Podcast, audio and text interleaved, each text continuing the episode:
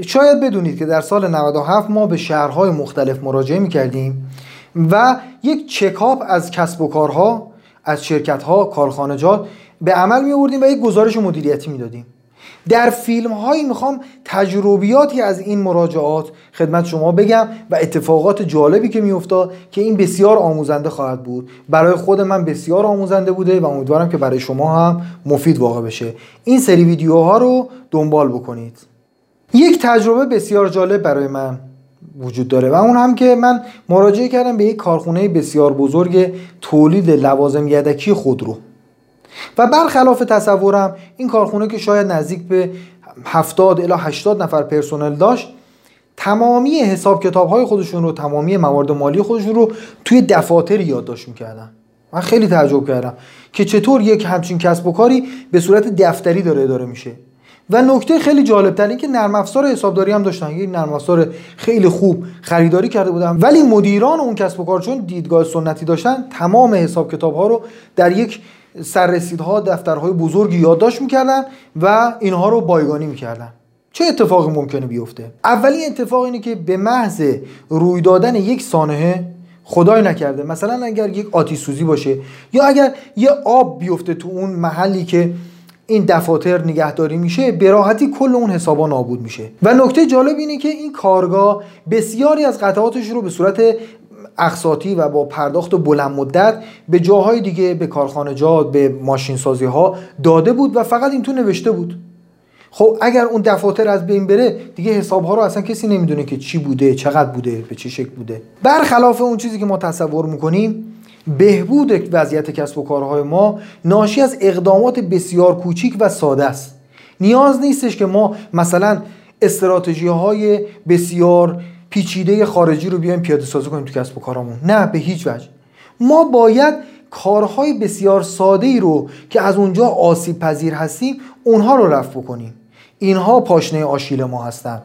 و یکی از این موارد ساده این بود: سیستم حسابداری داشته باشیم و از اون به درستی استفاده کنیم. تجربه بعدی که میخوام خدمتتون بگم اینه که به یک کارگاه تولیدی لباس مراجعه کرده بودیم برای آرزیابی و برای مشاوره مدیریت. اونجا دیدم که اتفاقی که افتاده بود این که در رابطه با حسابداری، باز سیستم حسابداری داشتن، نرم افزار حسابداری، ولی فقط فروش‌های خودشون رو در اونجا وارد می‌کردن. یعنی فقط تعداد مثلا پیراهن‌هایی که فروخته بودن رو وارد می‌کردن و سلام. چند چیز مهم رو در این نرم افزارشون وارد نمی‌کردن.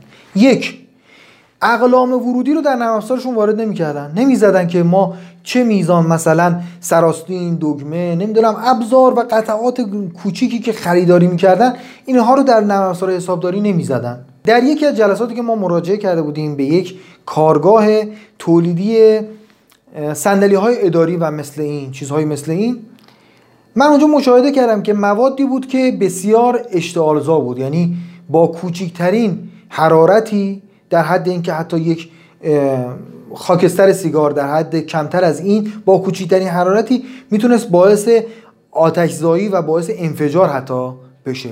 اونجا پرسیدم از مسئولین اون کارگاه که چطور شما دقت میکنید و امنیت اینجا رو حفظ میکنید که کسی مثلا سیگار نکشه، فندکی نزنه، کبریتی نزنه، آتیشی روشن نکنه و اتفاق نیفته.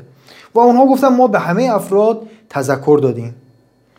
و من این سوال از شما دارم: آیا ما با تذکر به افراد میتونیم جلوی این اتفاقات رو بگیریم؟ از نظر من این به هیچ وجه این امکان پذیر نیست، چون همه ما انسان هستیم. ممکنه که بر اساس دلایلی، به علت هر چیزی که فکر بکنید، این اتفاق از ما سر بزنه.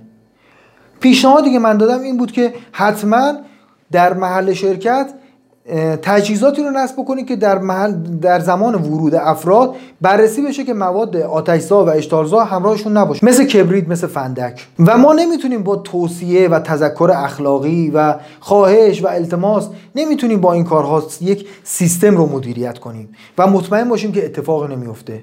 ما باید جوری اقدام کنیم که اون اتفاق به هیچ وجه، اصلا اگر کسی بخواد نشه اتفاق بیفته. اگر وسیله آتش‌زایی نباشه، احتمالش چقدر پایین‌تر میاد این خطرها تا اینکه کبریت اگر همراه من باشه.